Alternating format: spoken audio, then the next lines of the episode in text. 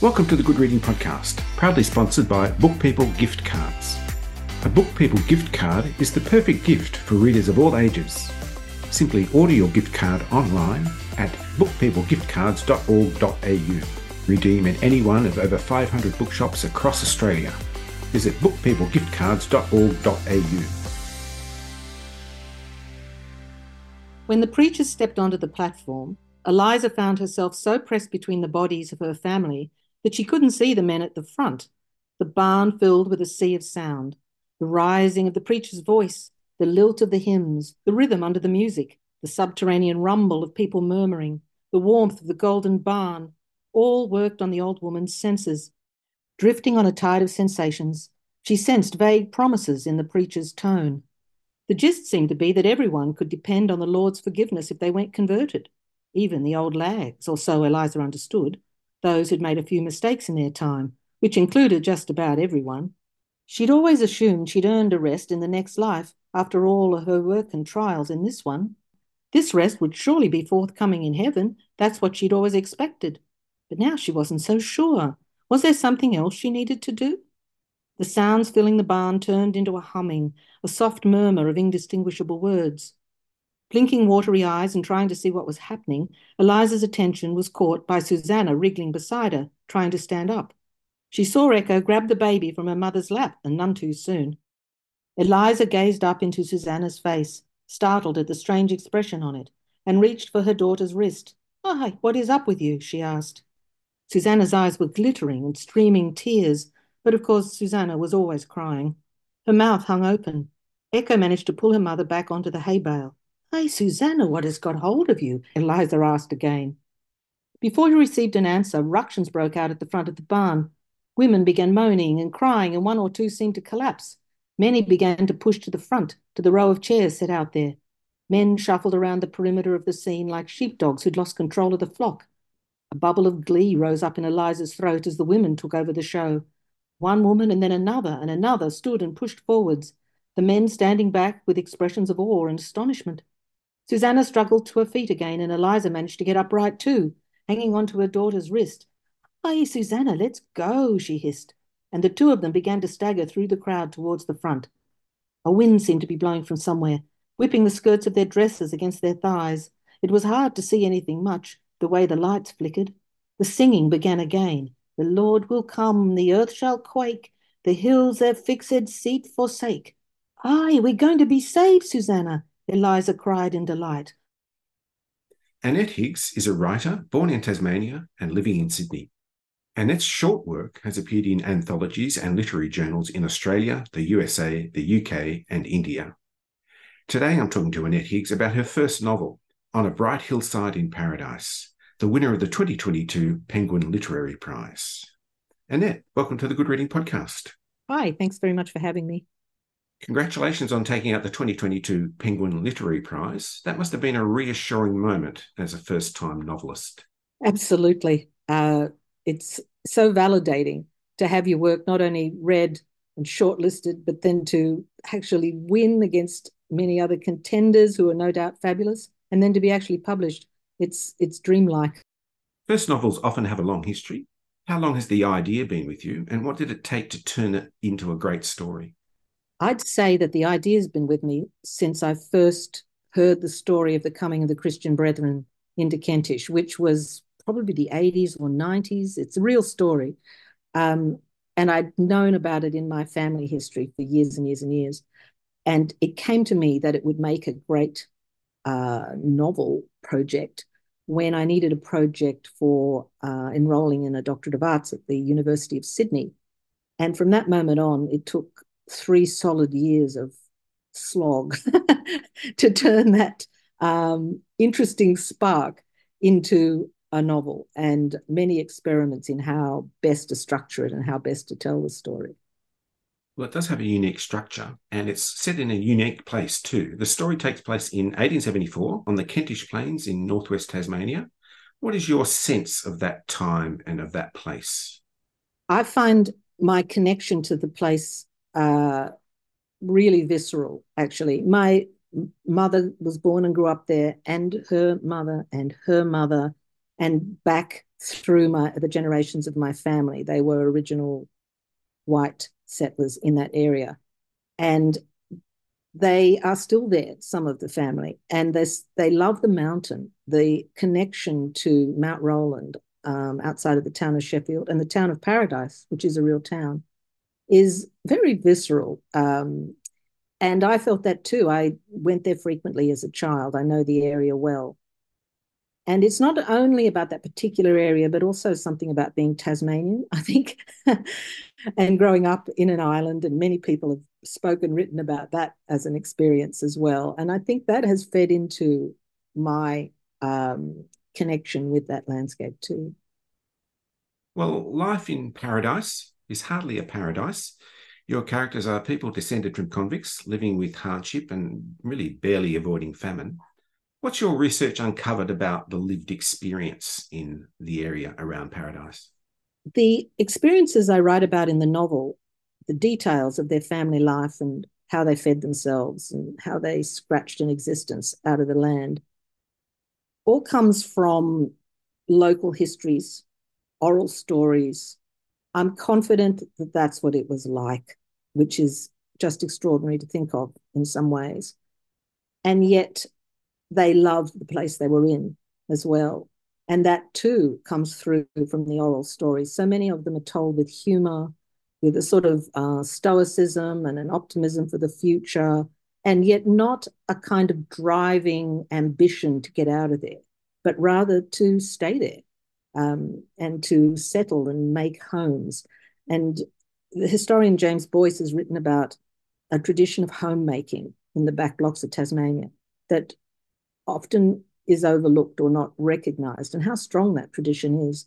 I feel like that whole tradition is passed down even to me, you know, an urban person in, in the 21st century. Still, that tradition of homemaking that came through the women of my family. I, I hope that comes through in the novel too.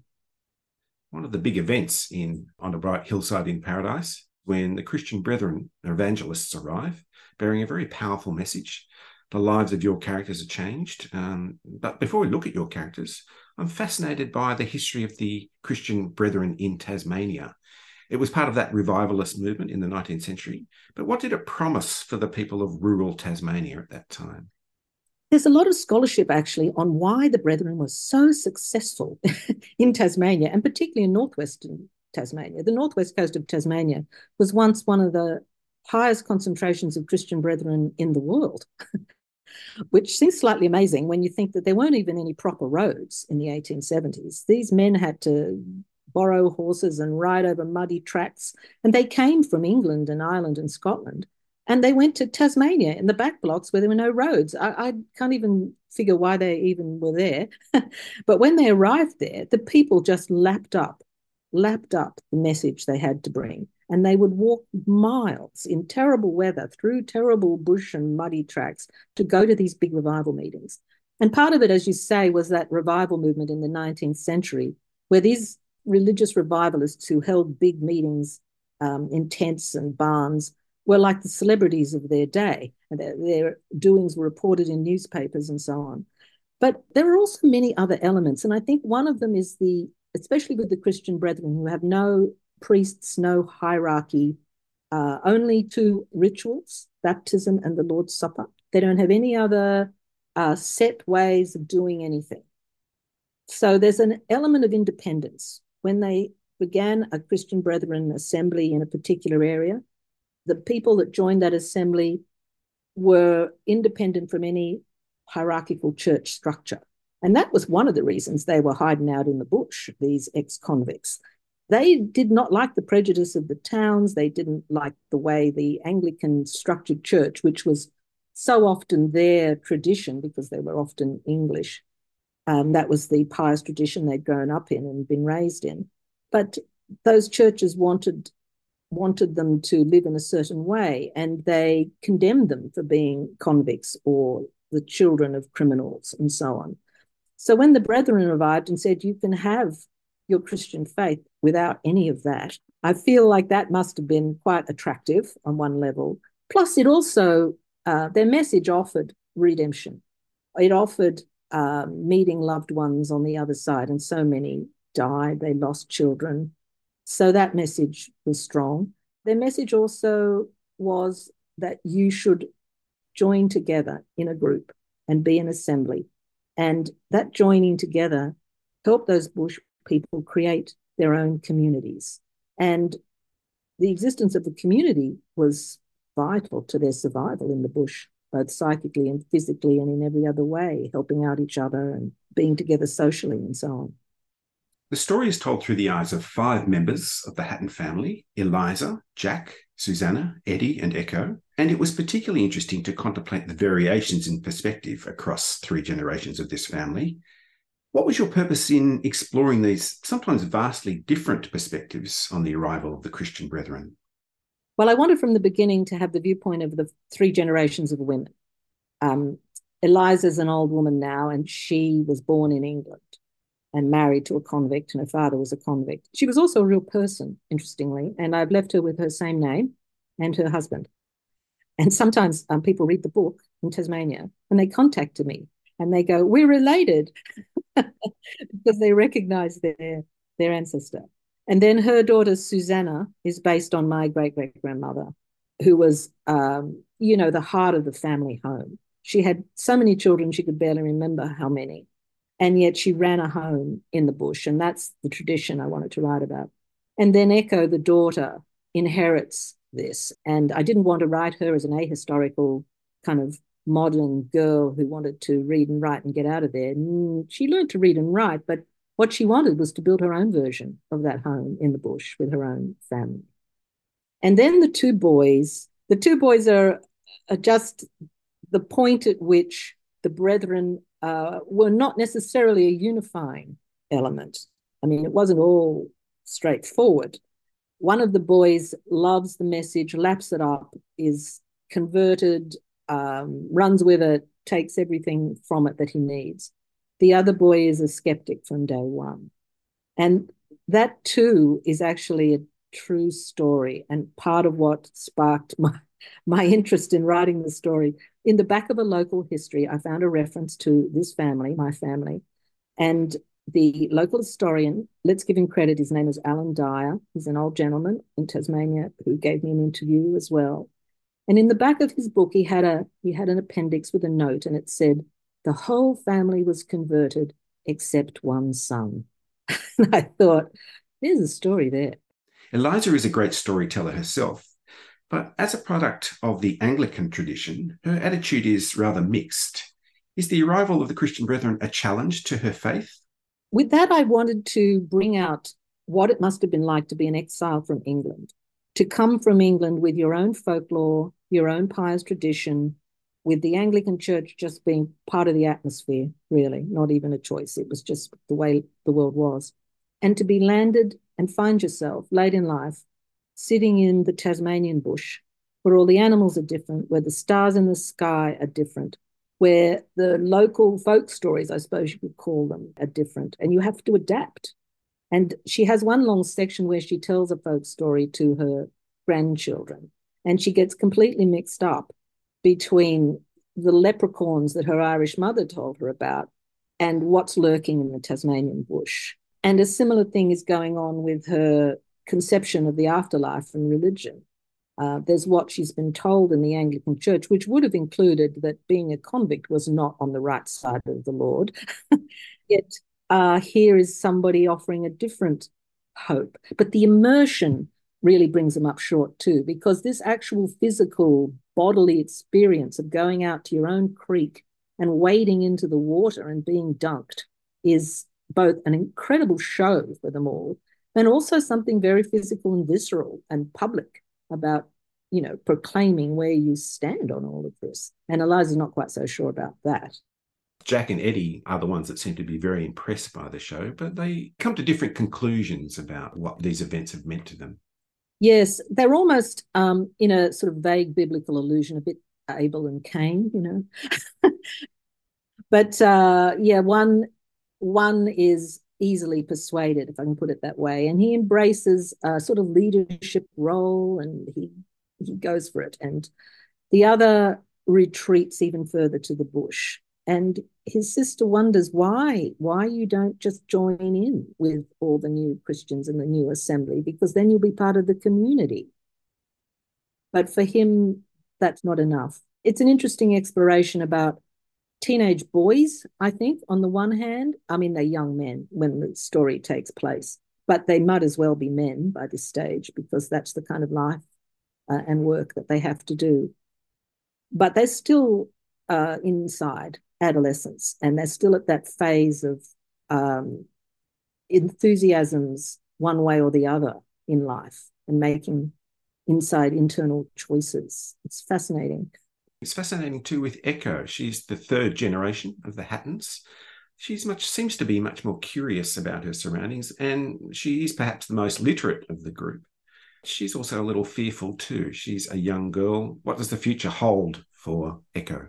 Yes, Echo is a character that um, helps the reader, I think, I hope, think about the future of this family what the next generation is going to look like because she has these characteristics that leap forward a little bit in that she can read and write. She is curious.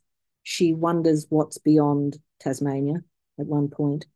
She queries her mother quite a lot about what's involved in running a family and building a house and raising all the children. She gets irritable with the children. She has her own quirky characteristics she wonders what's going on with her friends. So she's curious about the world around her. But again, that's a characteristic of a, of a girl her age, 14, 15 years old. Um, but the things that happen to her do nod a little bit to the next generation on and what that world is going to look like for the next generation on, which is basically my great grandmother. so it's fascinating to me. I hope it, hope it is on the page too.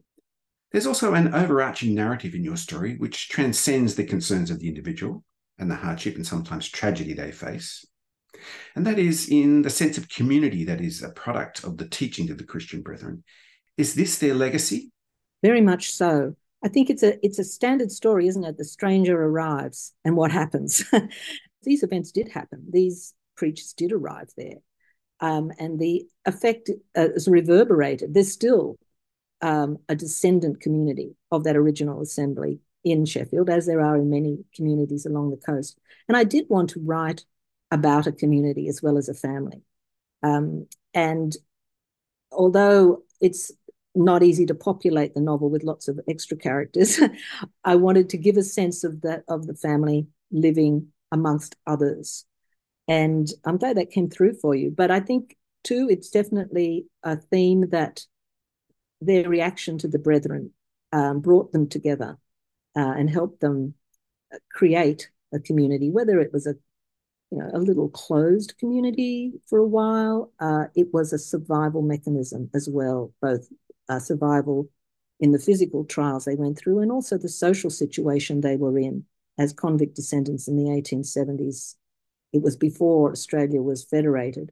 Uh, it was before anybody in the towns in Van Diemen's Land, then Tasmania, cared tuppence about what was happening in the bush. Um, they had no roads for years after this period. They had a railway before they had a road. They had to try and sell their produce to survive. How are you going to do that without some kind of glue to hold your community together? And bizarre though it is, I think that it was the Christian brethren that gave them that catalyst. It's a fascinating slice of Australian history. And Annette Higgs, thanks so much for joining me on the Good Reading Podcast. Thank you very much. I love talking about the, the family in paradise, and I hope people enjoy reading about them. I've been talking to Annette Higgs about her first novel, On a Bright Hillside in Paradise. It's published by Vintage, and you can find it at goodreadingmagazine.com.au. My name's Greg Dobbs, and thanks for listening. This Good Reading podcast was brought to you by Book People Gift Cards. Share the joy of reading with a Book People gift card. To find out more, visit bookpeoplegiftcards.org.au.